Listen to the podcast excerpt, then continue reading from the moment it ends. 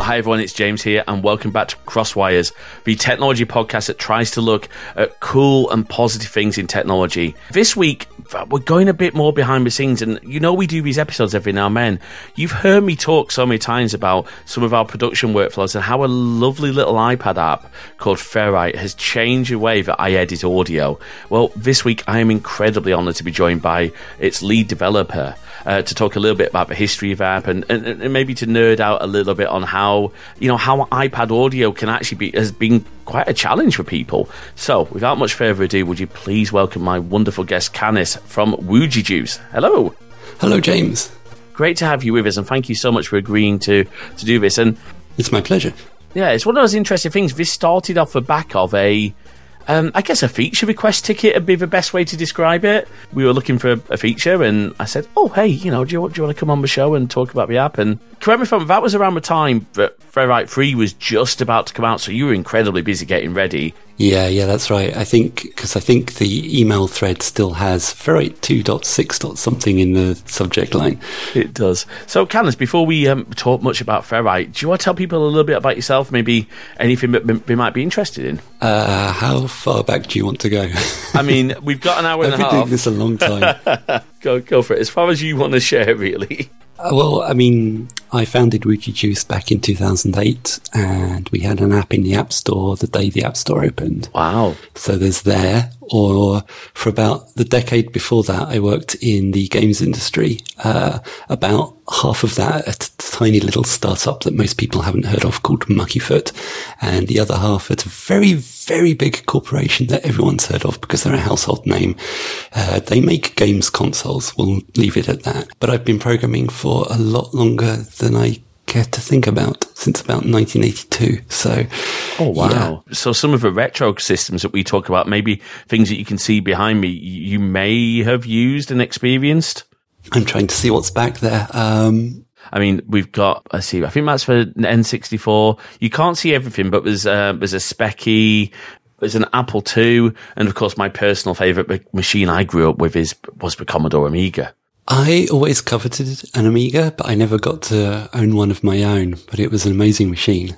I grew up with the BBC Micro. Oh, wow. Which was a weird beige box that uh, was kind of the UK's answer to the uh, Apple II. And I'm sure you know that, but perhaps your international listeners aren't familiar with it. Uh, it's kind of funny because a little piece of it lives on in uh, every single one of our devices and on your t-shirt. Indeed. Because the BBC Micro is made by Acorn and for their follow-up they worked on a machine called the Archimedes which was powered by the uh, a RISC processor that they designed themselves, which was pretty rare in those days. You know, today we're used to the idea that Apple designed their own chips rather than just buying ones in. But that was new back then for a for a home computer manufacturer and they designed one called the Acorn RISC Machine, for short known as ARM, which you've probably heard of. Uh, because even though Acorn no longer exists, the uh, the ARM division got spun off and has kind of changed the entire world of portable devices at first, and now our desktop devices it's incredible that that heritage. Look, you know, you you started off with BBC Micro. My primary school had BBC Masters, and then my high school, the first couple of years, were the Archimedes. So I've used those machines. I'm actually getting they like, were amazing. I'm getting shivers actually. I, I, mean, look, I'm, I'm nearly 40. So that's my kind of, that's my kind of hero. And, you know, for me, ARM is just, again, Apple's A series and M series chips are ARM chips. Every Android phone is an ARM chip. Or, um, probably, I'm going to guess, hang on, I've just lost it, but I had it a minute ago. Oh, here we go. I'm probably going to guess, but this little thing, the Roku Express, is probably an ARM chip of some design. Could be. Um, and of course, the Raspberry Pi, which powers all my ad blocking um, technology and um, my home homebridge stuff. So yeah, Acorn really do have a heritage. And the first thing before, because we could spend all day talking about this, honestly, uh, but that's not the point of this episode. True. Although yeah. Um, I will say, by the way, folks, watch out. We have something in the works at the moment. It's called Crossed Wires Legacy, and it is going to be our look back at older systems, not just retro, but older systems that maybe we haven't but we've used, and it, it's going to be a great show. Really excited doing that with Jack and Naoki. So really excited to be bringing that to you, and we'll keep you updated. Anyway, Canis, gotta ask you, Wooji Juice, where did that come from? Where, where's that name from?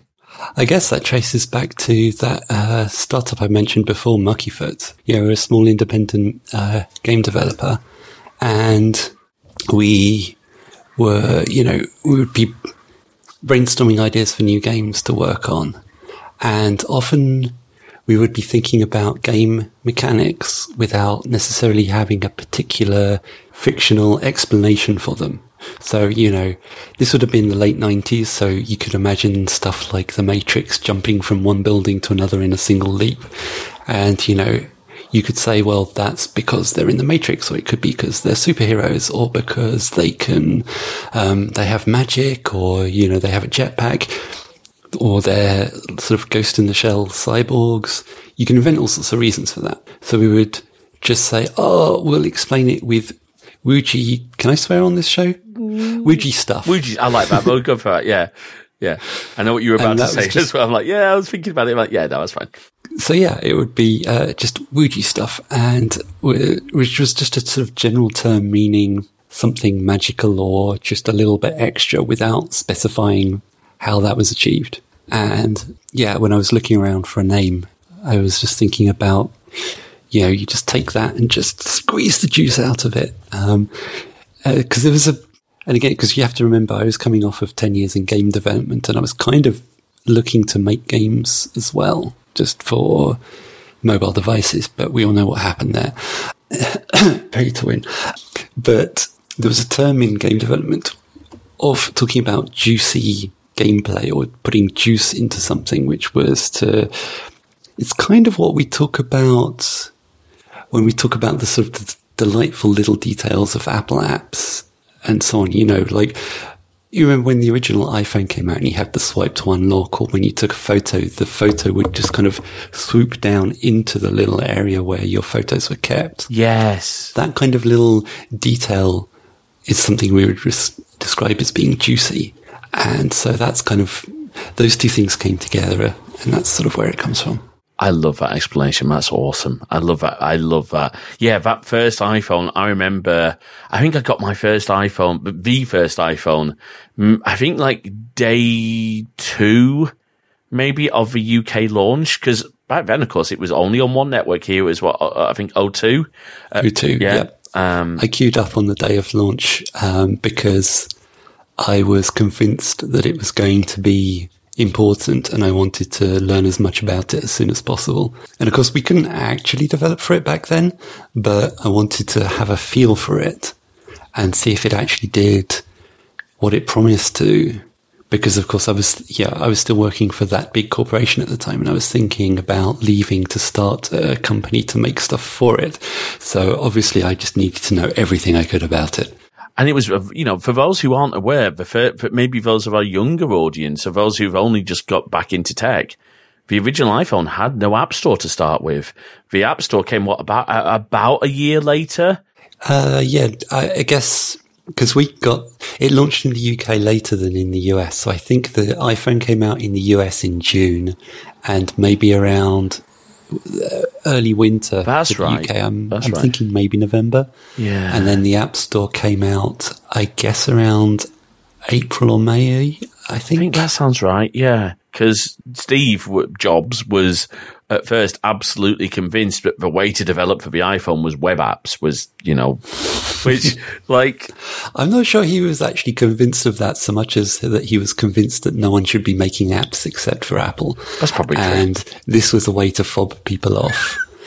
but at a certain point, he was convinced otherwise.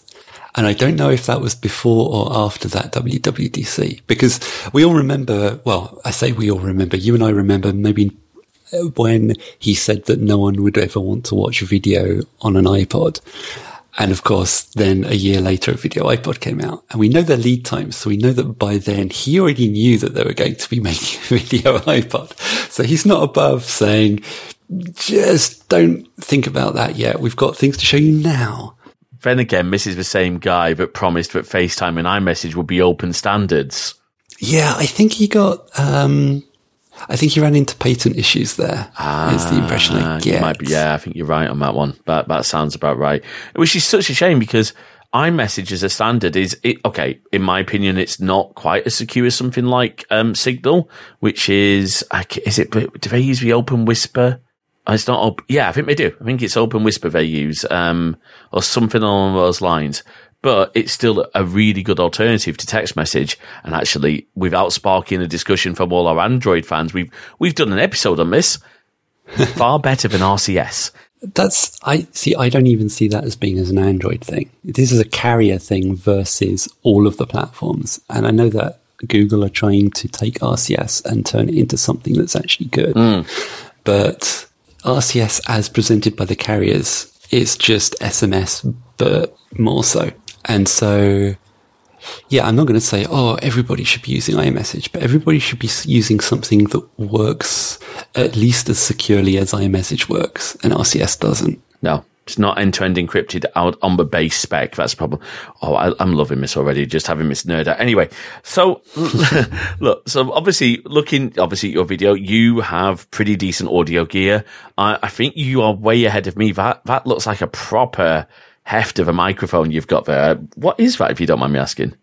Um, I'm trying to remember what it's called. It's an iRig Stream Pro or iRig Stream Mic or something okay. Like it looks great, but the point is, we're both, you know, sat here with pretty decent audio gear.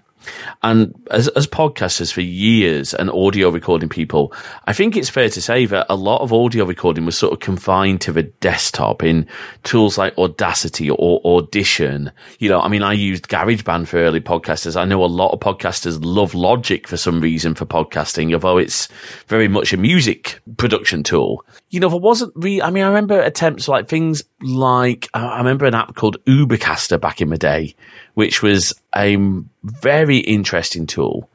But, but there wasn't really anything, uh, at least from my experience, on iOS on mobile. And for me, being able to edit all of my audio on, on the iPad uh, is, is a huge thing. But where did the idea? I mean, first of all, the name Ferrite. I mean, it, it suggests like metal, like a track, like because it's a no, I'm going fer-. Is no, I'm getting my terms mixed up, aren't I? No, uh, ferrite is a kind of magnetic uh, iron. Yeah, I should be more scientifically clued in than I actually am uh, at this point on a Friday afternoon. It's it's flown out of my head, but yes.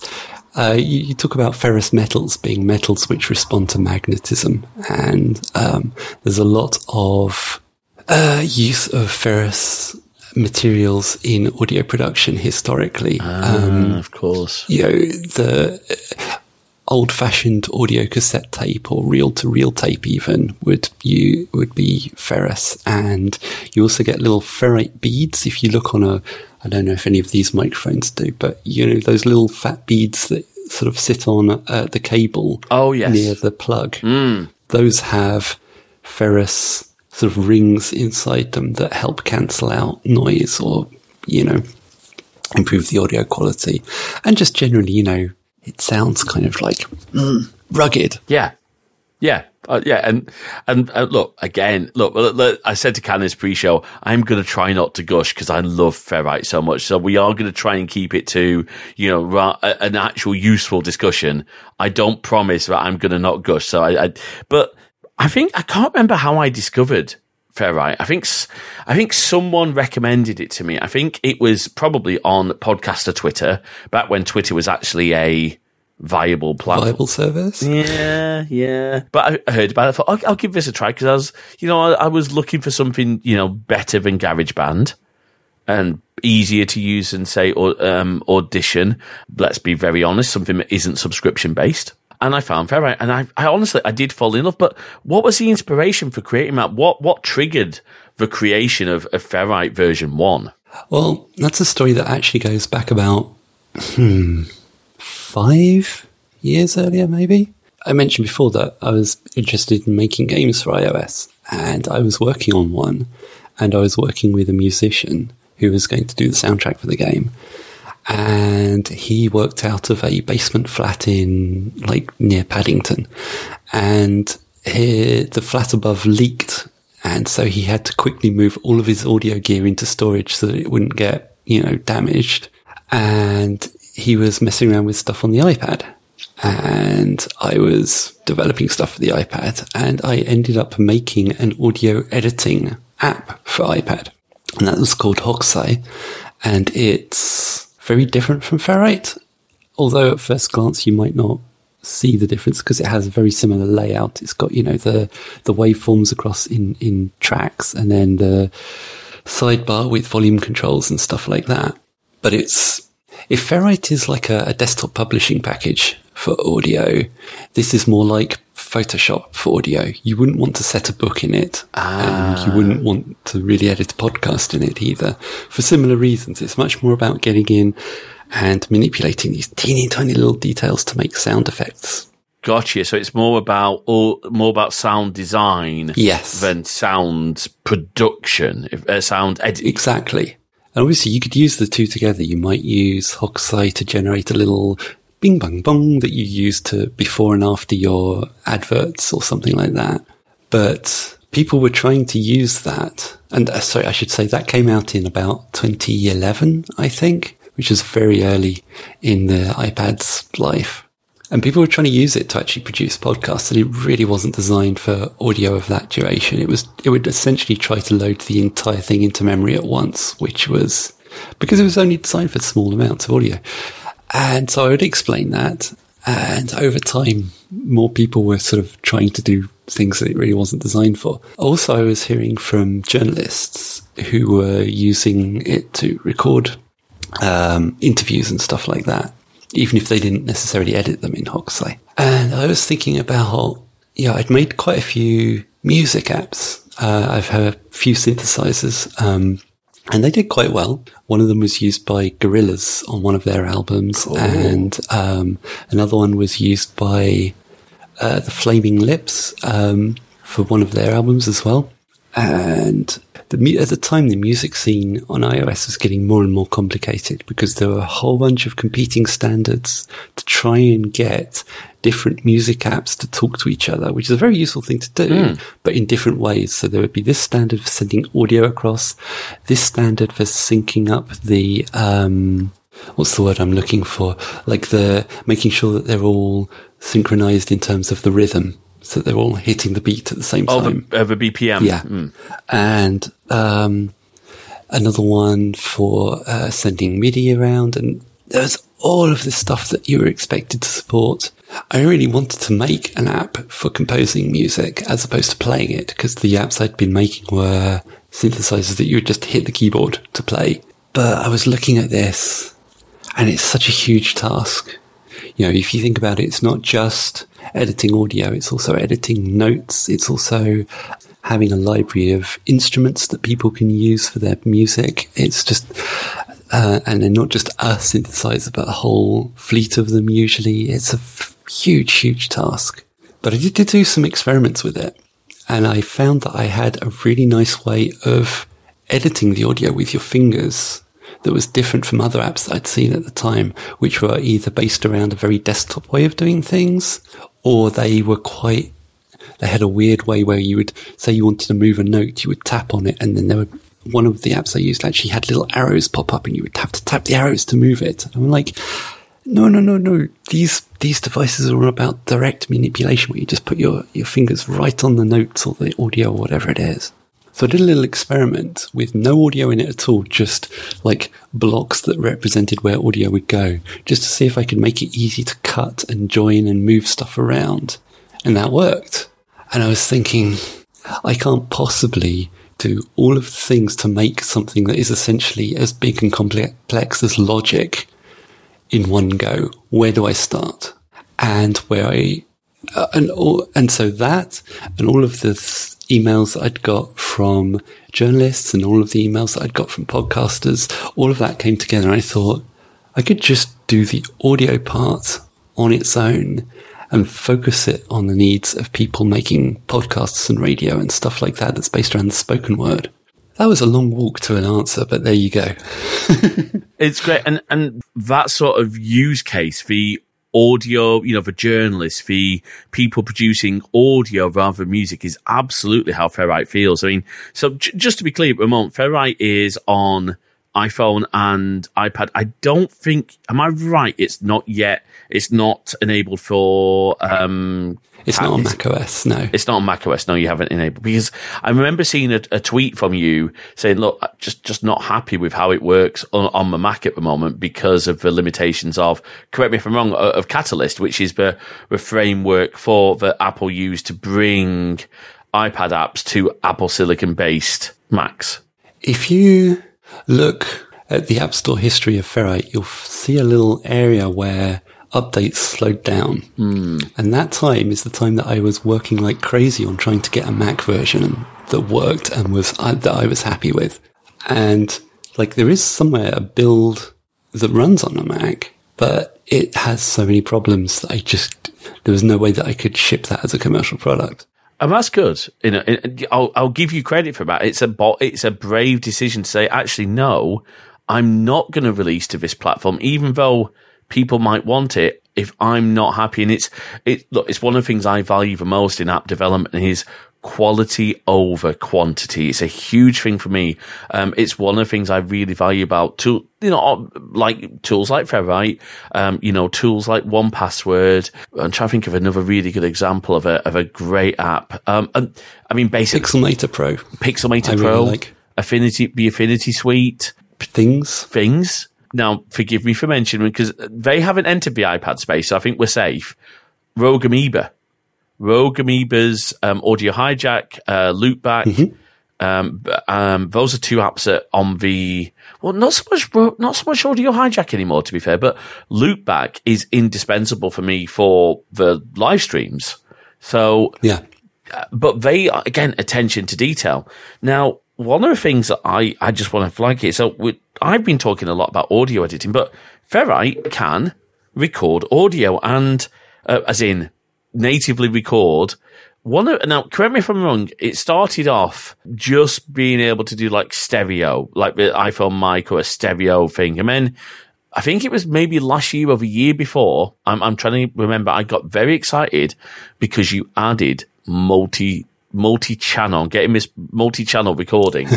I'm trying to think what year that was. I think it's around. I think it's when iOS 13 came out. Uh, so you need to do the math on what year that was. I'm thinking maybe 2018. That sounds right. That sounds right. I was going to say we're 16 now, but 16's last year's.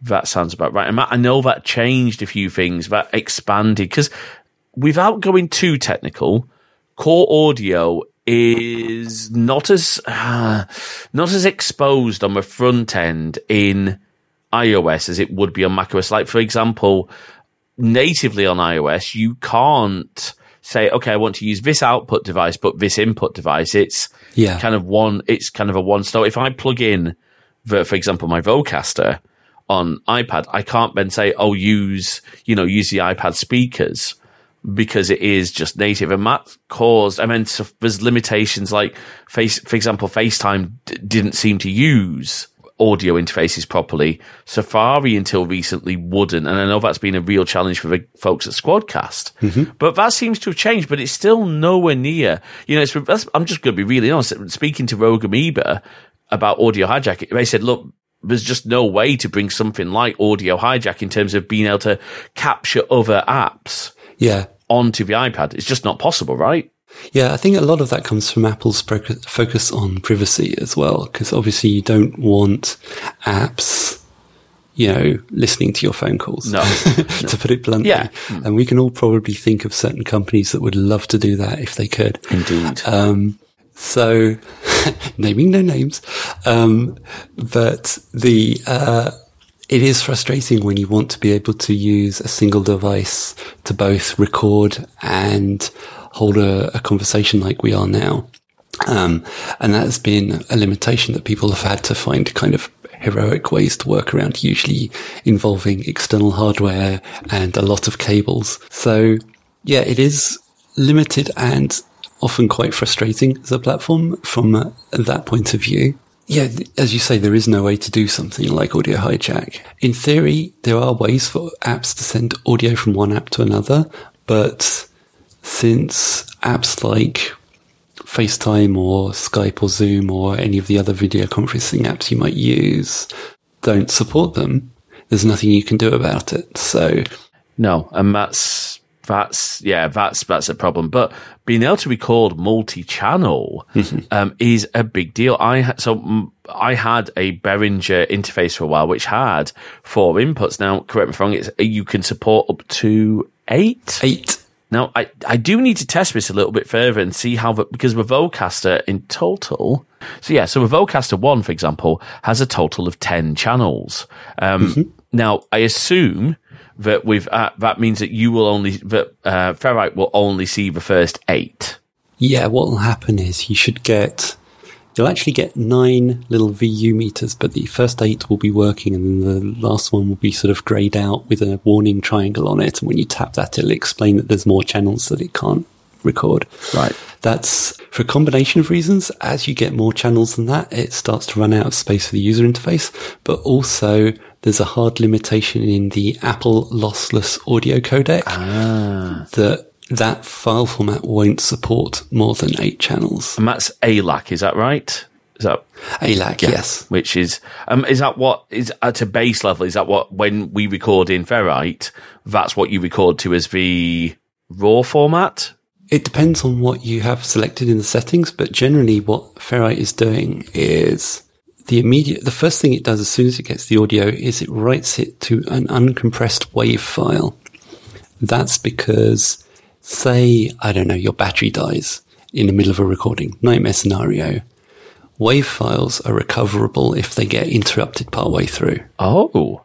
Whereas other formats, most compressed formats will tend to just be a, an absolute nightmare to try and recover if that happens. But they take up a vast amount of storage space. So what happens is every 30 seconds it starts a new WAV file, closes the old one, and then once it's got a bunch of those, it compresses them down and then it keeps going and then eventually there's a whole bunch of stuff in there that essentially tries to keep as little disk space in use, disk space, storage space in use as possible, while never, it, you know, it's always got at least one, possibly two complete copies of your audio as a kind of belt and braces I just, I really don't want to lose anybody's recordings, if at all possible. And I can't guarantee that because I don't write the operating system and I don't make the iPhone.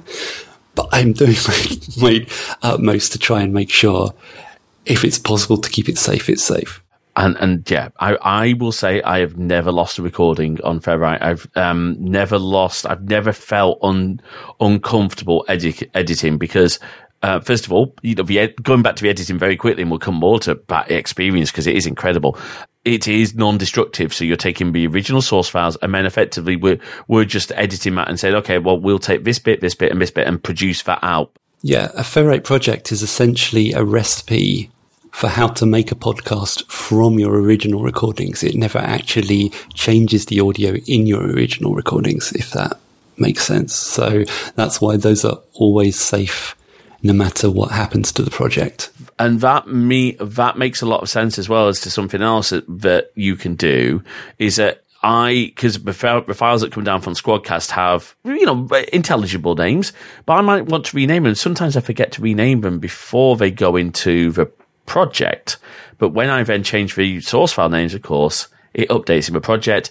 I can do things like if I, oh, there's so much we could talk about. Just going back to recording quickly, one question I want to ask. So in, in the case, say, for example, of the Vocaster, uh, which has these 10 channels, can you then choose which ones of the available channels relate to the eight ones that you are recording on? No, it's just going to take the first eight. But once it's recorded, you can go into the audio info panel, hit split, and because there's um in the audio info panel, there's a, a, thing that just says how many channels there are. And that defaults to being folded away. But if you tap on that, it unfolds and it lists all the channels. You can listen to each one individually. And if you hit the split button, they all get little like checkboxes that you can select which ones you want to extract. Hit the button to sort of split those off and then you can either send those to another app or save them back into the Ferrite library to so that you can then use them in a project individually. That's fantastic. So if anyone from Focusrite is listening, let's maybe consider how the channels are laid out to make them the most channels available to, but are you, I, I mean, I think, oh, might be, oh, okay. So Focusrite, folks. That means that in this case, the dedicated loop back to channels are not available to Ferrite, and that would be even worse on the Vocaster too. So if you're listening, uh, Focusrite, folks, let, let's see what we can do about that. Hey, uh, that's just a little rant, but but it is great because it means again, you know, maybe something like, for example, uh, you are doing a live recording now. You know, obviously, if you've got something like the Rodecaster Pro, you're probably going to record onto that anyway. But if you've just got like a Behringer four channel interface, you can have all your dynamic mics hooked up and you can record in Ferrite. And again, as, as Canis just said, you can split those out to individually edit tracks because it's one of the things I always and until recently, until being able to use Squadcast for remote recordings, it's all it's either been doing what we call a a, dub, uh, a double ender, so having both people record. Like, so I've not asked Canis to record because I am recording just in oh, case. Thank you. Um, but because Squadcast is doing uh, low, Squadcast is locally recording and progressive uploading, it means that it's so much better. But it used to be the case that if, say, for example, uh, we just recorded the VoIP call and hadn't done separate recordings on both sides, if Canis had, you know, like as he did earlier, which you won't hear, had coughed, I wouldn't have been able to take that out if I was talking, if that makes sense. Whereas multi-track editing is so important for that. Um, one thing I'll say, I do love how quickly Ferrite picks up new interfaces. It's something like so. I put put in, for example, on my so again, I'm we're talking about iPhone and iPad, but got my iPhone. Uh, somewhere over there, I need to find. I have my little Rode VideoMic uh, MEL, which plugs into Lightning and is great for recording interviews and recording stuff. And Ferrite just picks it up beautifully. And of course, that interface, again, as you said, the VU meter's really nicely laid out. You see levels, you can adjust levels. I really, really enjoy how well that works. So thank you for that. Were there any challenges in, in getting that, that sort of multi-channel working? Because as you said, it, it, it's not easy with, with core audio, but I mean, because that wasn't there to start with. I assume that was just because of the technical limitations that got fixed in, in later iOS. But did you have any fun with getting it working? So that wasn't originally a limitation with iOS that stopped it from having multi-channel. I think I'm having because this is quite a few years ago now. I'm having to remember.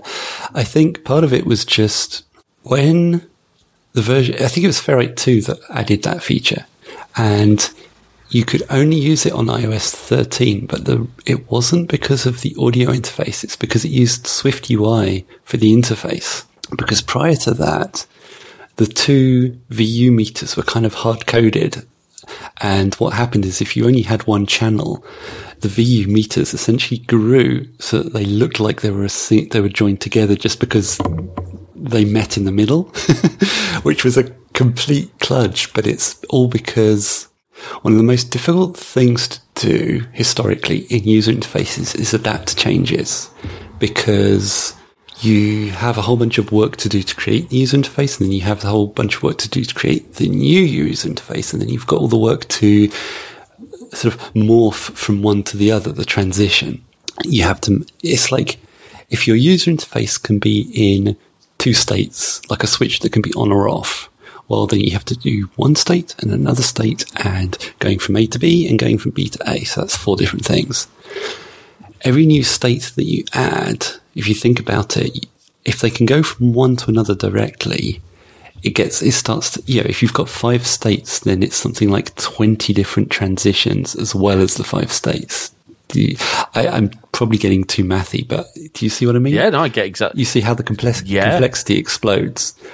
And so that's what we'd be talking here. If you think about if you can go from one to eight microphones and you've got all these different transitions, you're having to add microphone like VU meters and then hide them. And then you've got to cope with the fact that because we let people turn off microphones because you might have a, a, fancy audio interface, but you actually only want to use it for one microphone and you don't want to waste eight times as much storage space. So you've got turning them off and you've got, it flashes up a, a red warning if the levels get too loud and keeping track of all of this stuff and changing between it is a nightmare. What Swift UI does is it, it handles all of that. You just say, how many microphones are there right now? Okay, this is how many VU meters there should be. And if the number of microphones goes down, SwiftUI knows to take a few meters away. And if it goes up, it knows to add them. And so, and it can even do it with a nice little bouncy animation. so all of a sudden, coping with one to eight microphones is one to eight things, not, do sorry, just doing math, not 56 things. Wow. Right? So it becomes a lot more sane to manage. That makes a lot of sense. And it's not, again, it's that little insight, but it's one of the reasons I love doing these chats with people is get people that, you know, things that we, I wouldn't have thought of because I'm not a developer. And I'm going to guess a vast majority of our listeners are not developers. Uh, developers right now are, are probably nodding, going, yeah, yeah, he's got that one right. Yeah. Like, uh, and that was my full on northern accent there. I do apologize, everyone. Um, and the other thing was, uh, you, we were talking about recording to the ALAC file format and how it's got a limit of eight channels. That's not documented anywhere, really. It's in fact the whole ALAC thing isn't really documented anywhere. It's one. Of, it's listed as one of the formats that iOS supports, but the actual details of it, I had to find. They open sourced it once about 15 years ago when it was first added to iTunes as it was then back in the day.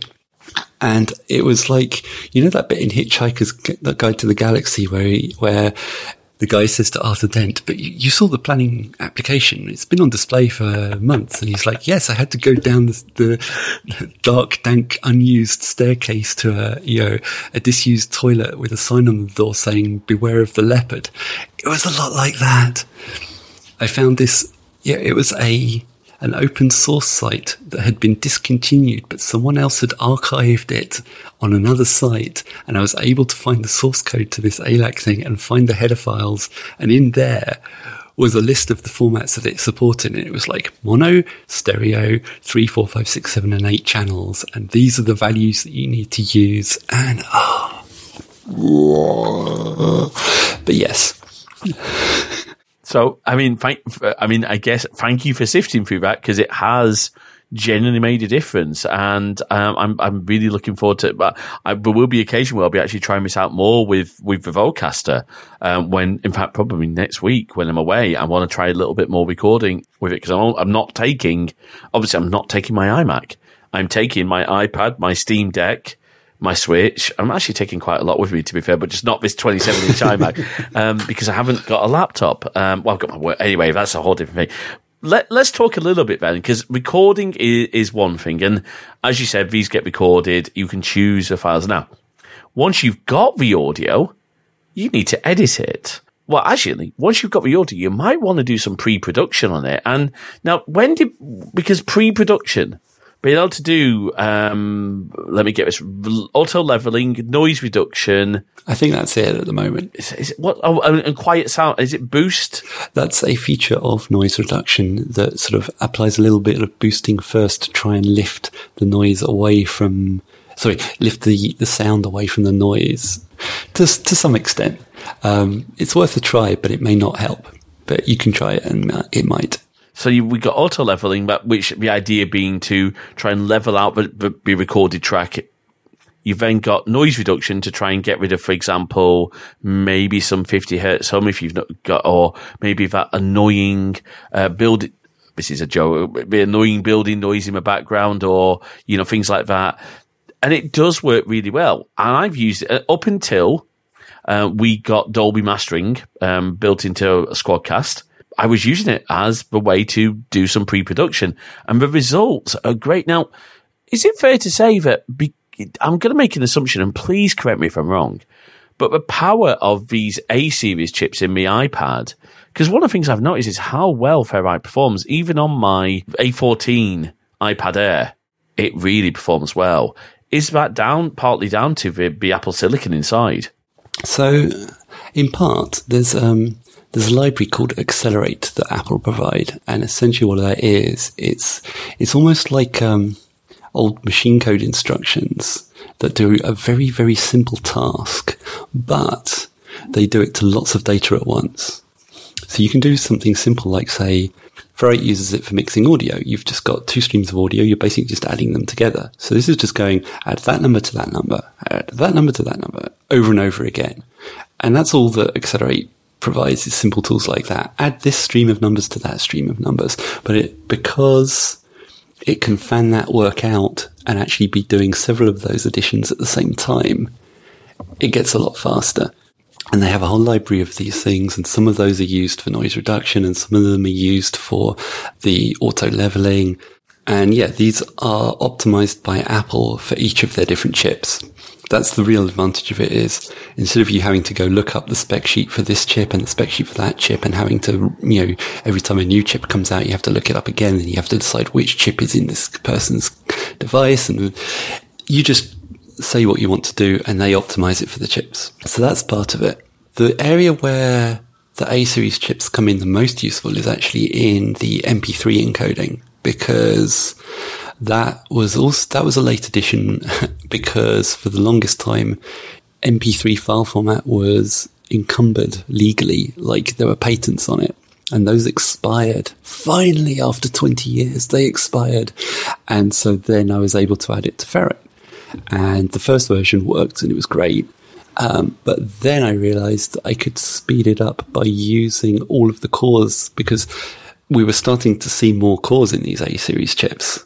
And as the core counts went up, we could really take advantage of it. And people were seeing something like 10 times speed up improvements when exporting MP3s because all, all of the work is getting just shared out amongst all of the different cores and then bundled together at the end. So yeah, they, the chips are incredible and it's not just that they're fast, it's that they are fast without just killing the battery. This is a very good point. Yeah. It's it's funny going back to what we were saying right at the start about the ARM chips back in the 80s in the Archimedes.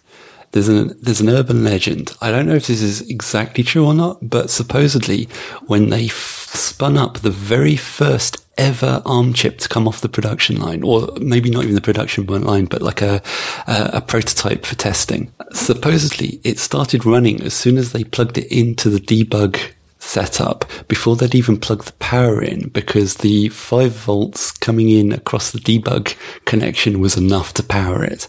I don't know if that's true. It is. But it is true. It's been confirmed. Um, so there's a one. I'll link this in my show. There's a wonderful book, uh, Electric Dreams, and it they talked to the ARM team at Acorn, and they told that the was story. uh, Steve Furber and Sophie Wilson. That's right. Yes, and they talked to Steve and Sophie, and they confirmed that's exactly what happened. So it is that, Cool. Yeah, isn't that cool? So that, but yeah, that because ARM chips are so low powered. You know, I'm editing full. I'm editing like two hour episodes on my iPad with no. With it's you know just gently, gently sipping the battery away. You know, whereas my you know if I was trying to do that on an Intel powered laptop, like that'd be a few recharges, right? And that brings us nicely into the oh this this okay look there's so much we could talk about but um things i just want to shout out. Lovely tagging interface the way to organize templates. Uh, just so many great features for audio production but let's talk about the editing because that's really the juice of this. So one of the things i love now it's obviously designed to be it can be used with fingers but for me the biggest at least for me it's the apple pencil it's being able to scrub up, just swipe away a bit of audio, select it, move it, drag it around. What, what, because obviously one, so for, we haven't mentioned this, but uh, as it stands right now, I think as of early this year, or is it late last year, we're on Ferrite version three. Yeah, version 3 came out in December. That's right. That's right. And now, there is, there's t- uh, effectively, now correct me if I'm wrong, it's, it's a paid app because we haven't even talked about this. So it's a paid app, and then No, it's a free, it's free to download and you, in the free version, you can record for up to an hour in mono or stereo. You can edit up to 10 minutes in a project with up to three channels. But then when you, there's a paid unlock that is, um, a permanent unlock that, you know, it's not a subscription that enables longer recordings, longer projects, more tracks, and also enables extra features like the pre-production that you were talking about before, like MP3 export, like effects and automation and various other features like that. The smart folders, all of these are unlocked as part of the pro package. and that is, if I remember correctly, it's it's very well priced. I'm, I'm going to get the price wrong, and you're going to correct me. I hope T- about It's twenty thirty dollars. thirty dollars. Thank you. Which, folks, just to say, if you're doing podcast production, that thirty dollars is worth every single cent. I really want to. If I, I love the fact that you've got a free version because for, you know, for, say, for example, a journalist is just doing a very quick audio interview. Perfect. Like you don't really need to do much more. You just get the audio and hand it, hand it off to your editor. They might pay for Ferrite Pro. But if you're just recording quick, quick, uh, you said what up to an hour recording in mono stereo? Yeah, the each recording is uh, yeah an hour up to. Uh, sorry, in the free version, each recording is up to an hour. Yeah, which is a great a great tool. So if you're you are someone who wants to capture audio, I can highly recommend Ferrite because of the interface, and it also means that you can then pass those files off easily to your editor, i.e., me. Um, you know, in Jay, for example, in Jay's case, but thirty dollars to unlock something which I'm going to be honest, for me, is easier to use than Audition with no subscription. And now, to be fair, just to be very clear, and I like the way you do this, these unlocks are per major version. So I've bought, for example, the Ferrite. Sort of. So, oh, go on. If you buy version one and version two comes out, you still keep the version one unlocked features in version two. Ah. So if you downloaded version one, paid to unlock it to get the extra tracks and the extra duration, say, then when version 2 came out, you still got the extra tracks and the extra duration. You didn't get the new version 2 pro features, but you get the new version 2 bug fixes, the new version 2 free features, and you keep everything you paid for. So you never lose anything. It's not like, you know, how some apps you might buy version 1 and then when version 2 comes out, it's a completely separate app and you have to start again. It's not like that. And we also, this might be foolish of me, but we do actually offer discounts as well. So if you bought version 1 uh, Pro, version 2 Pro is half price, and we did the same with version 3. I don't promise to do that forever, but that's how it's been so far. It's it's it, look it's it's one of the more difficult challenges of the App Store. We talked to uh, the the amazing James Thompson very very early in Michelle's history about some of the fun he's had with pCalc pricing. so yeah, absolutely. I think it was it was around the time that he got this abusive email about the upgrades and pricing. I thought let's get James on the show to chat about it. And look, we could spend ages on this, but let's let's talk about the editing experience because what when you would obviously we talked about how these are things you want to be able to touch and what makes the editing experience in Ferrite so special. Because I could talk about it, but I'd rather our listeners hear from you. So, hmm, it's hard for me to say what other people are feeling when they use it. I can only say what I try to put into it, which is to make it feel natural and like you're just uh, sort of sculpting the audio with your fingers because when it first came out, the, the pencil hadn't been invented. A little behind the scenes thing is the way that Ferrite ha- interprets touch gestures is different from the way that most of the rest of the system does. Most of the rest of the system goes, here's a touch, here's its coordinates, which piece of user interface is that pointing to? Okay, go ask that user interface element what kind of gestures it supports and stuff like that. The way Ferrite's editing grid does it is it goes, here's the gesture you, that you're making. What are all of the user interface elements close enough to potentially respond to that? Which ones care about that gesture and which is the most the closest or the most likely for whatever reason. So what that means is if you've got two pieces of audio that are pushed right up against each other, and you go to put your finger on one of them and move it, it's doing a bunch of heuristics behind the scenes to figure out which one is it that you're actually trying to move and why. And rather than saying, well, because your finger was one millimeter this side of it, it will only operate on that piece of audio there and not this other one that you're actually trying to get to. Does that make sense? It makes perfect sense. And it is a very gesture driven interface, like things like hmm. being able to, for example, if you're on a multi track, be able to, I think it is, if you tap on, now I'm going to get this, no, I think I'm going to get this right because I remember. So if you, is this multi selection? Yeah, multi selection. Yeah. Yeah. If you just tap on a clip, it selects it. If you double tap, it selects everything after it on the same track so that you can quickly then move all of that around and keep it in sync. And if you triple tap, it does the same thing across all of the tracks. So it's the clip that you have selected or touched and everything up after it across the entire project. Which is great if you're if you're needing to if you've done a little edit and you need to pull everything back. So much easier and but yeah, the touch interface, you've got the little handle. So little things that I love, and you know, just tell me if there's anything that I'm missing here.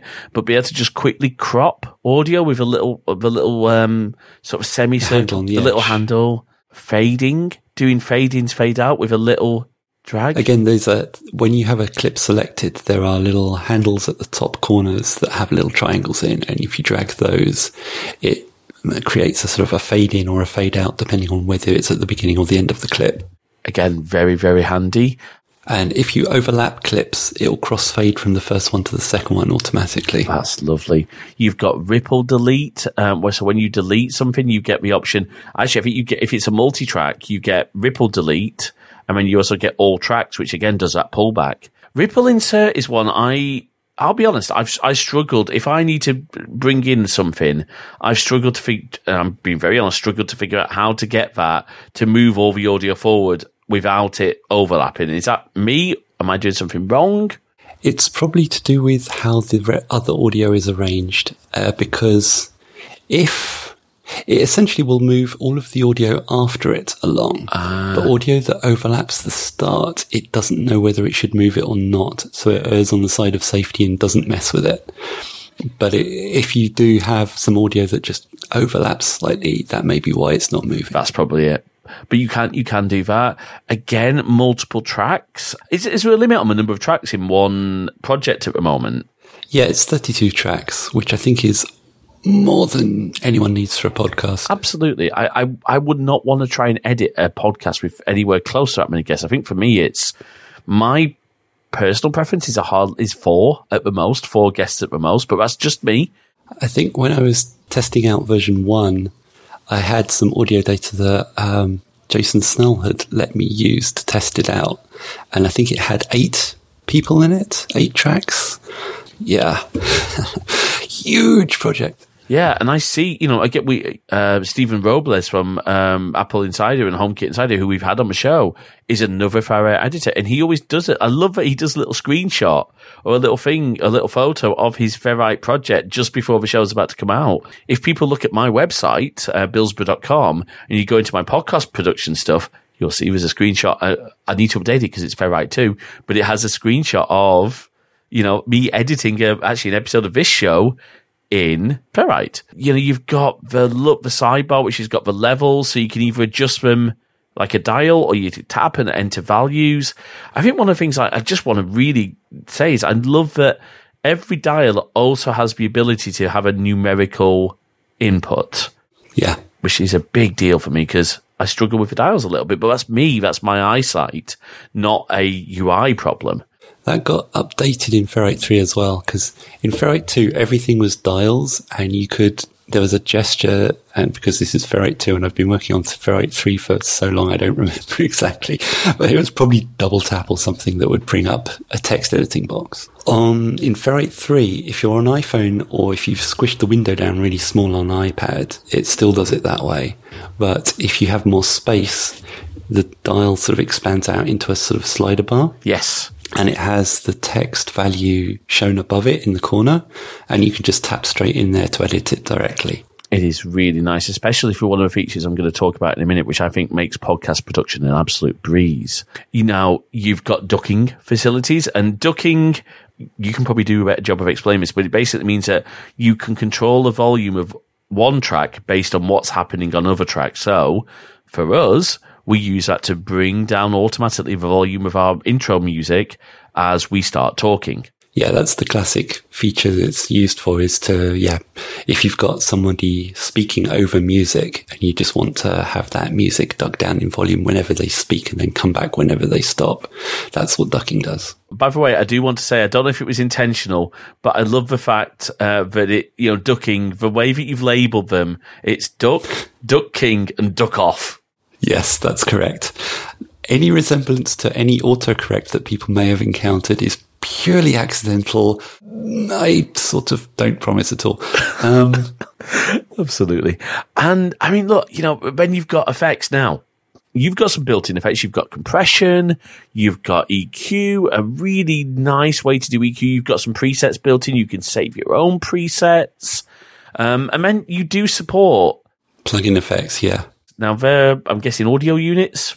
Yes, that's right. Um, there's a bunch of Apple audio units that ship with your uh, iOS device, but you can add third-party ones. Obviously, whenever that happens, you're you know you're putting extra stress on the system because effectively it has to run their apps at the same time as yours, and then it has to communicate between them. But it can also be very useful in being able to, you know, have because if they're making an app that is dedicated to just one thing, like compression, like Ferrite has a useful compressor built in, but if somebody dedicates their life to making compressors or EQs or whatever, they're going to be able to do something special with that. And so it can be useful to have if you want something that goes up that's extra, it's useful to have those plugins. And that's and they come from installed apps on iOS. So if you've got an effects app, but it's not something you can't just grab an AU and drop it into Ferrite. It's based on the apps that are exposing those audio units already. Is yeah. that right? Yeah. Okay. Awesome. It's kind of like how if you install um, Dropbox or Microsoft OneDrive, those show up in the Files app. In a similar way, if you have audio apps that expose their features as audio units, those will then show up in Ferrite. Brilliant. And then from a obviously you know got all the standard you got um, automation on the I think on the volume mm-hmm. and the volume and panning, but also for any effects that support it. Not all effects do because so for example, say you have a reverb effect. Generally speaking, most reverbs if you try and adjust the duration of the reverb, they can't do that dynamically. So that's not something you could automate. You'd be able to set it once and then have that be the value that it uses. But for something like the the um, the loudness of some effect or other, or the strength of the effect, or um, something like uh, something that's kind of fun is you know like a, if you have a low pass filter mm. and then you sweep the frequency down, what will happen is it'll kind of get more muffled. So it's almost like you've probably heard this effect in TV programs a hundred times where somebody is in a nightclub and then they go into another room and shut the door behind them. And as the door shuts, you can still hear the music, but you're only really hearing the bass thump, not the whole thing. Oh, okay. That is a low pass filter. Um, and so you can do that kind of thing almost like an alternative to ducking where instead of turning the volume down, you just sort of get rid of all of the stuff that occupies the same frequencies as the human voice and that's the kind of you can order you can automate that too. Because of course, what the only the only thing that I won't even say is a downside is just the nature of it is, but these are track effects, not clip effects. Yeah. So you can't say have just your intro be reverbed. You would have to have that on a separate track and. But you can then automate that to sort of, you, although you can't adjust the reverb duration, you could uh, um, turn it down in the mix so that effectively it turns ah, off. Got you. Okay, that's good to know for for for few. Okay, now from a podcast production standpoint, this is me saying how we do things. When I have all three tracks, so in this case, let's say, uh, got obviously my track and Canis's track when we come when I come to edit this drop them in. They've already been pre-processed in Dolby Mastering, so it's done quite a decent amount of work. But then I've got huge gaps on both, huge sections of both tracks where no one's talking because either I'm talking, so Canis is, is not talking, or vice versa. Well, how do you deal? Uh, how do you deal with that tradition? Well, you might go and edit it, but Ferrite has this wonderful feature called strip silence. I mean, is, when did that come in? Was that there from the start, or? Yep, that was always there. Strip Silence and Tighten Audio, they kind of work together. Strip Silence basically goes through a track or an audio clip at a time and finds all the silent sections and then just cuts those out and leaves the remaining parts as sort of free floating blocks, which you can then move around.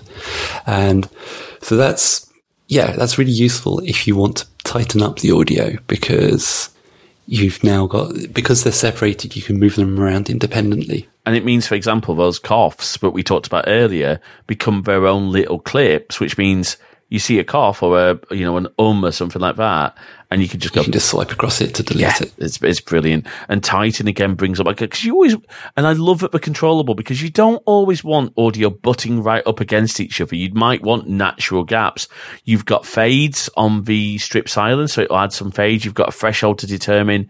You know, and this is done it, it, just again sliders it works so well and as kind of said earlier this is non-destructive your original audio files are still exactly as they were you can undo everything is is there anything else that you wanted to highlight about the um, audio editing stuff? Because there's something else I wanted to mention from a podcast point of view. But if you wanted to highlight about the editing experience that just make that you feel maybe you're particularly proud of.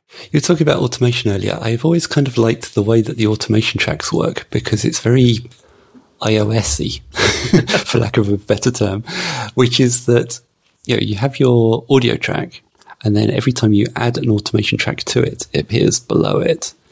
And then, of course, you've got your so you've got this big long list of tracks that you can scroll through, but the audio tracks are sticky in the same way that headers are in lists. You know, if you're looking through your list of contacts in your phone book and it says A, B, C, D. And then as you scroll through, the, the letter will stick at the top of the screen until the next letter comes up and pushes it off. Well, the audio tracks work the same way so that if you've got three or four automation tracks and you want to make sure that the fourth one is lined up properly, or if you just scroll it up, because the audio track is sticky, you can bring that track up next to the audio track and they, and then make sure that everything's lined up right. That's nice. It's just an odd little detail that I like. No, I, I love it. it. it. works really well. Again, uh, audio scrubbing was added in Ferrite 3, I believe. Yep, that's new in Ferrite 3. Oh, and variable speed playback. That was a big feature of Ferrite 3 that I uh, took quite a lot of work to get in, but it's uh, it's worth it because you can listen back at two times speed or whatever and quickly skim through. Well, I mean, I'll, I'll reveal a bit of how the sausage is made for Crossed Wires. I do an initial run um, at normal speed to make sure I'm happy with the audio quality, make sure that I'm happy with the levels. Because, you know, because we've got leveling done pro, uh, pre um, editing, yeah, tends to say the same. And then uh, once I'm happy that I'm comfortable listening, I, go, I tend to go to 1.5 speed, just for me, just mm-hmm. the way I do it. And then the edit gets done at 1.5 speed, which means my edits take less time. It's fantastic. The next thing I wanted to talk about is something that I think is so seldom done in in editing apps, or is uh, some podcasters seem to think it's really hard to do chapter markers. Mm-hmm. I cannot say how easy that is. It is just a case of uh, like there's two buttons. but There's obviously managing the chapter markers, and then there's adding one, but there's also keyboard shortcuts mm-hmm. to add in and name a chapter as you're going along. Was that a big feature request from from podcasters to have that chapter support? Or is that just you? I'm trying to remember because it's been there for quite a while. I think, I think chapters were in there for a very long time, but, oh wait, no. I think they came in around the same time that MP3s did because on iOS for some reason, MP4, MP4 files theoretically do support chapters, but iOS doesn't support adding them when you encode. I don't know why but we do support them on MP3s, obviously. So that must have come in around the same time as MP3s. Uh, as for all the different ways to edit, I mean, that's just, I try to support people editing the way they want to edit, whether that is fingers, whether that is pencil, whether that is keyboard and shortcuts or voiceover. There's quite a lot of accessibility support.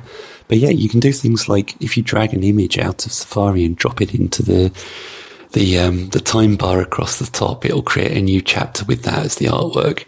Um, Sorry, what? what? I didn't know about that. That's awesome. Yeah, yeah, there's a lot of stuff that you can do with that. I've forgotten what I was saying now about MP3 chapters. The interface got overhauled a lot in version three because it um, it now uses context menus a lot more, which is a much more natural way to work with them it really does work well. And you can add links, you can add images. I did discover, and I joked with, uh, Canis about this earlier, is you uh, to uh, it took me a while to figure this out. You can't add WebPs. I think that's probably an iOS limitation rather than a Ferrite limitation. So I I had to ask Alex when we were still doing charging status. Said, "Hey Alex, can I have the original JPEGs or PNGs rather than because you can pull from photo library. You'll you allow you do you can do a little bit of cropping." It's really nice because obviously the chapter images are going to be square. because yeah. And unfortunately, not not every not every podcast app supports chapters. Um, most good ones do, and unfortunately, not every podcast host supports chapters. Substack, I am looking at you stripping our chapters from the MP3s.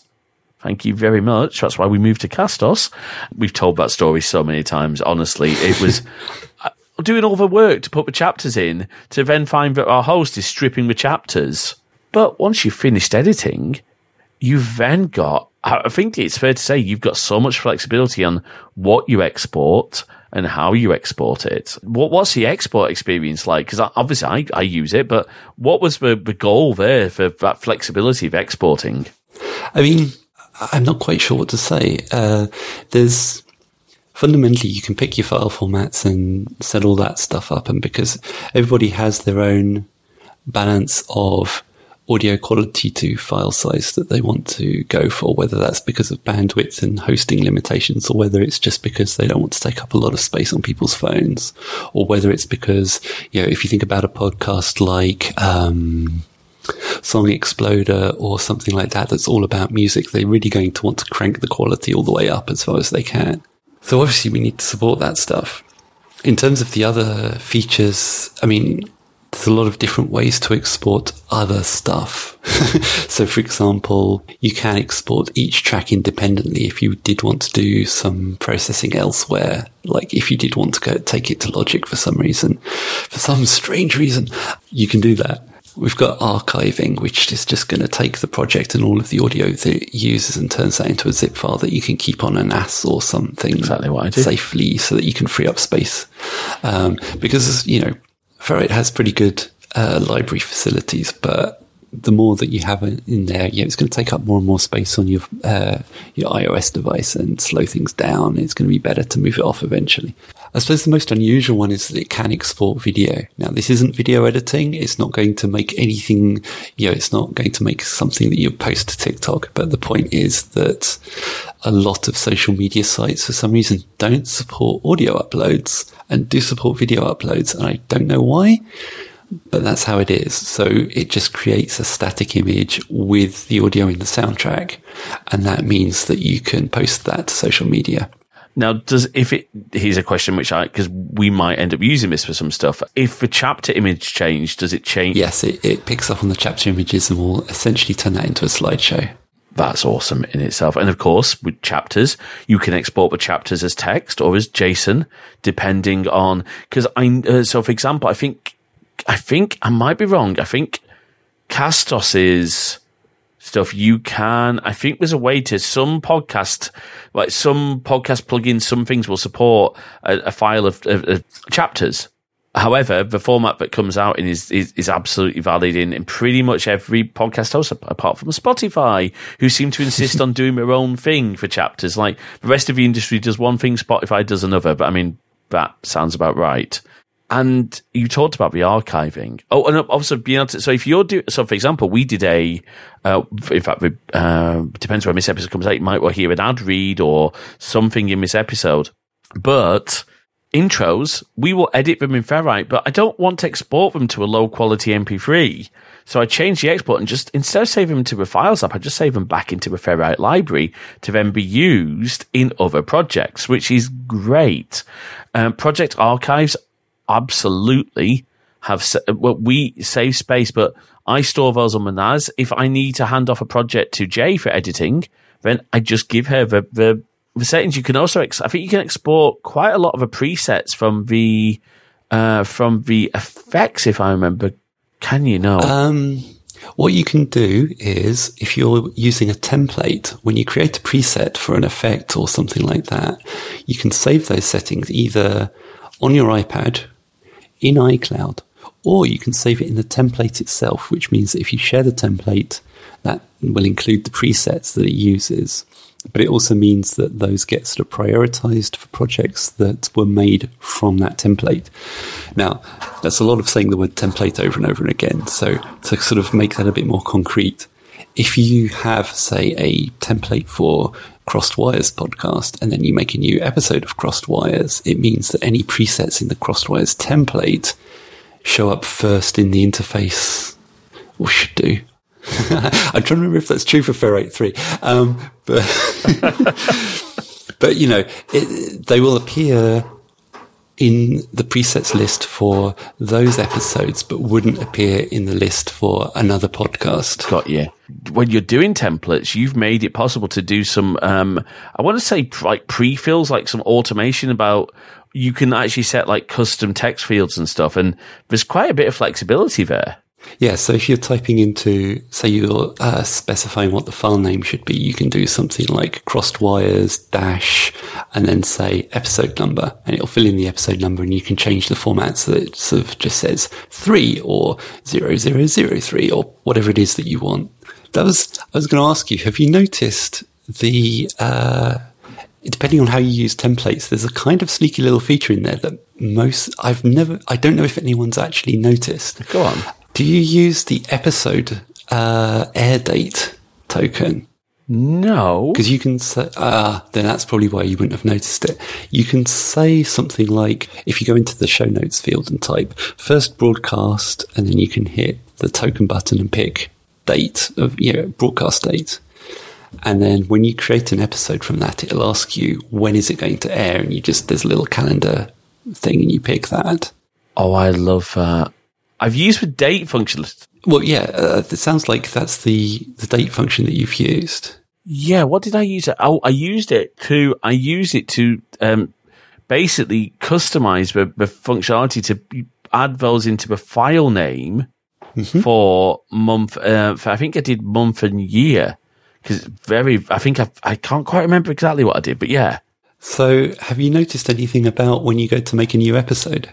No, because because uh, only because I stopped doing that ah. recently. But go on, do do share. If you have a fairly consistent schedule, it should be able to predict it and automatically pick what the next air date is going to be. Oh, that's cool. So I don't advertise it because I can't guarantee that it's going to be able to pick up everyone's schedules because, you know, sometimes it's get, you know, people might you know, be a day or two late and that's going to start to throw it off. But if you're consistent about the schedule, like if you always bring out, you know, every other Tuesday, say, or the first and third Monday of the month, or the first and the 15th of the month, or something like that, a, a wide variety of different uh, schedules, then next time you go to create an episode, after it's seen a few to pick up the pattern, then it'll start to suggest when it thinks the next air date is going to be. And there's little buttons to go to the next one in the pattern or the previous one. So you can skip an episode. Oh, wow. I love that. Yeah, we do, we post every Monday. So it hopefully should should pick. Yeah. Okay, I'm going to try that. I'm going to try and add that into. Um, you can obviously in the template embed the artwork, embed the copyright. It, it and of course choose the audio format for export so you don't have to worry about changing it because you know it, it, really really does work well because uh, I've got it set up where it asks it prompts me for the name of the episode the episode number and I think at the moment that's it. But I have previously used the date function when I was doing when I was helping my church do their sermon audio podcasts. I would have it ask me for a date and then I would you know, say, oh, is it the morning service or the evening service? It would then fill in which one's which. So that was very handy. So if that was back in the Ferrite two days, you wouldn't have seen this because this was new for Ferrite three, the the scheduling thing. That's very cool. And, you know, obviously Ferrite 3 got a really nice makeover um, in terms of the library management. I love that you can now go into a template and see all the files that are based off, uh, uh, off uh, productions for that template know, yeah, that was one of those things where I was like, okay, people like smart folders. I should add smart folders.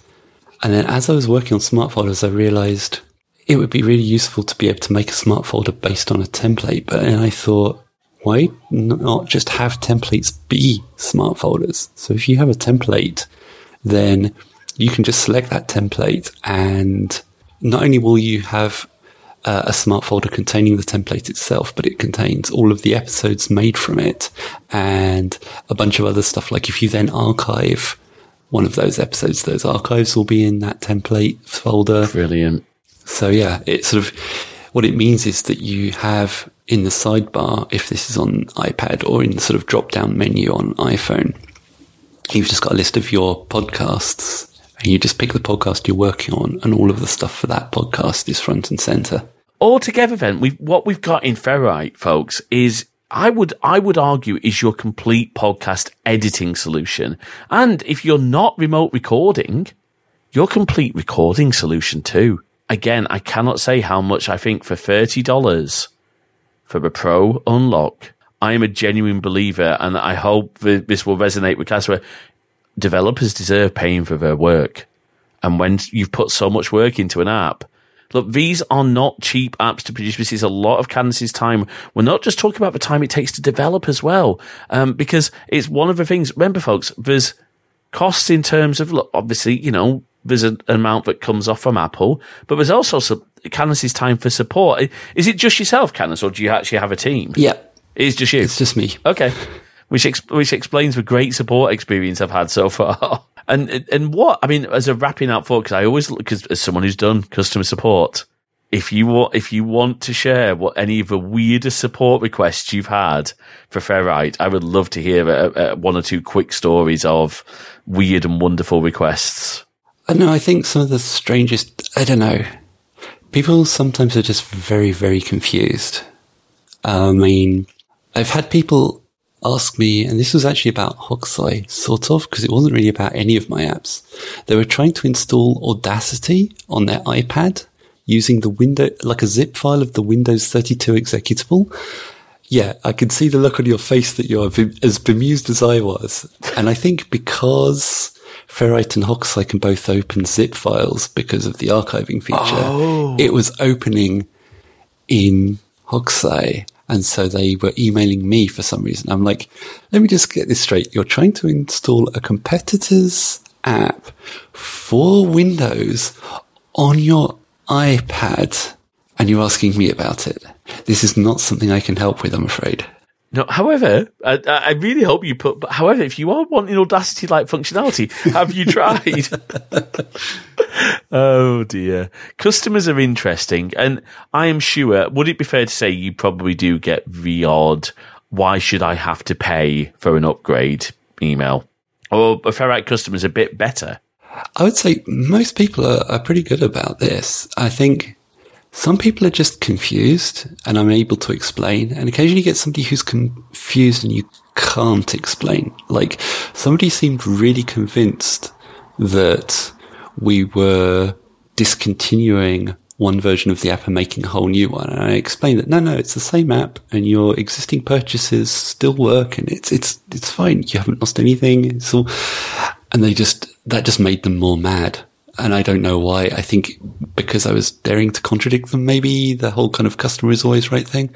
And I always, you know, I try to be absolutely as polite as possible. And here's the thing. I am well aware that most people are not spending their lives immersed in technology.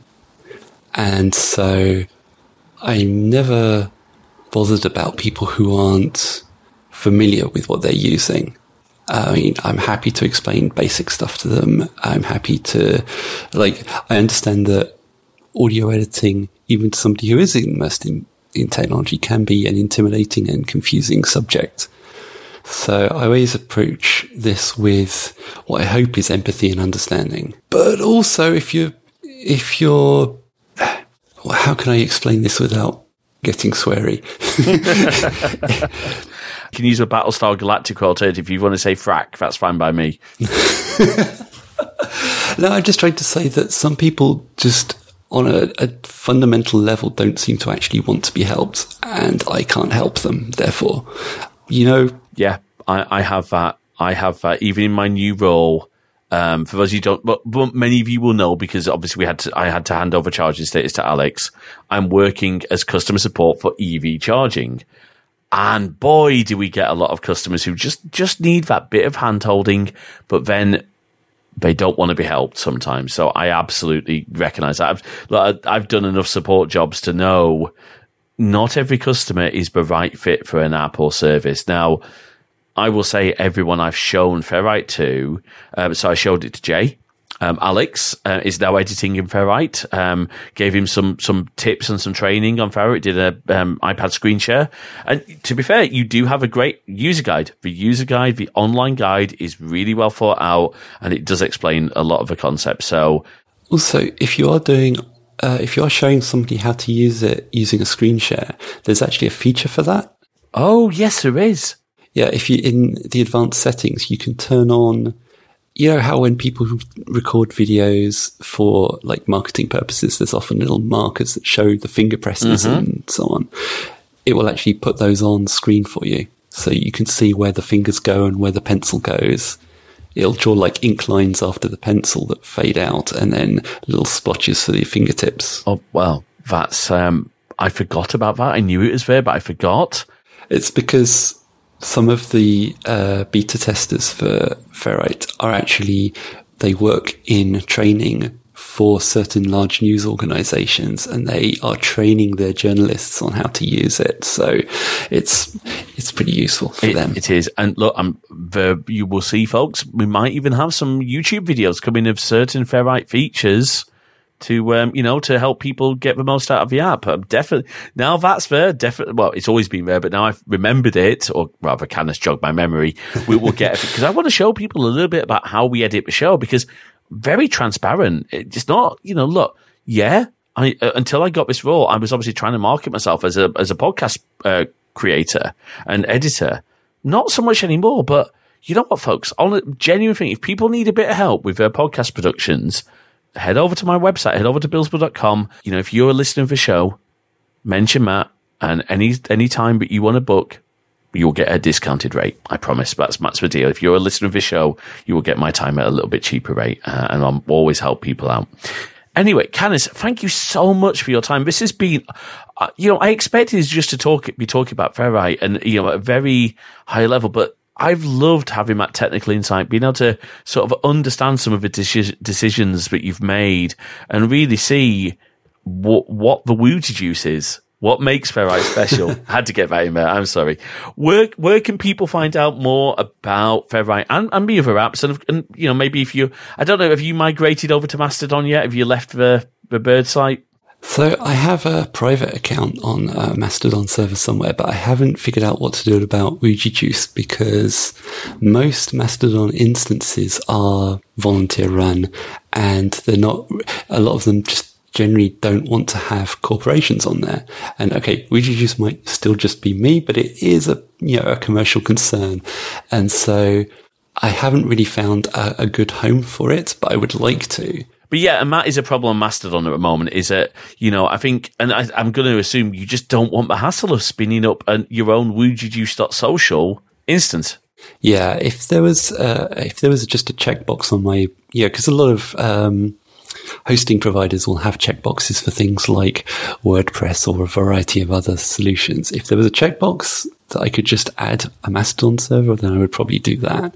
But if I'm actually having to either uh, you know, go comparison shopping for a whole other hosting provider, or if I have to, you know, actually administrate a server, then yeah, that's just a step too far. So unfortunately, I am still on the bird site, uh, much though I dislike it.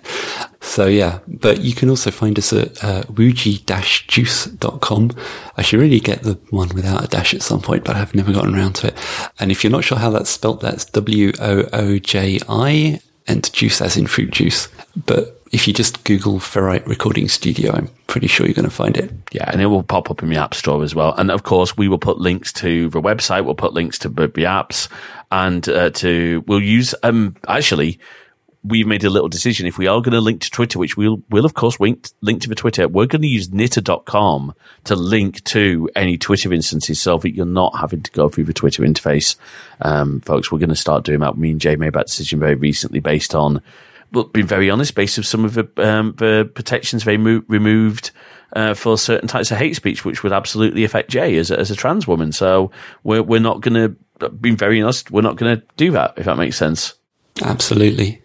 So thank you, Canis. It has been an absolute pleasure. Thank you. It has been a delight. Yeah, no, it's, it's been great, and I know we will be talking further about um, Ferrite. It's, it's great to be able to have good relationships with developers of tools we use. We will roll that outro. Thanks for listening to this episode of Crossed Wires. We hope you've enjoyed our discussion and we'd love to hear your thoughts. So please drop us a note over to podcast at crossedwires.net. You can also drop us a comment on the post, or if you're a Goodpods user, why not start a discussion there too? You can also join our new Discord server at crossedwires.net forward slash Discord. We've got forum channels for each episode, and we'd love you to join the discussion there. You can also follow us on Mastodon at Crossed Wires at mastodon.social. And of course, you can find the show in all the good podcast apps and all the really bad ones too. More of our content, head on over to crossedwires.net slash YouTube for all our videos, and keep an eye on our Twitch channel at crossedwires.net slash live for our upcoming streams. If you like what you heard, please do drop a review in your podcast directory of choice. It really does help spread the word about the show. And of course, if you can spare even the smallest amount of financial support, we'd be incredibly grateful. And you can support us at kofi.com slash crossedwires. That is ko-fi.com slash crossedwires. Until next time, thanks for listening.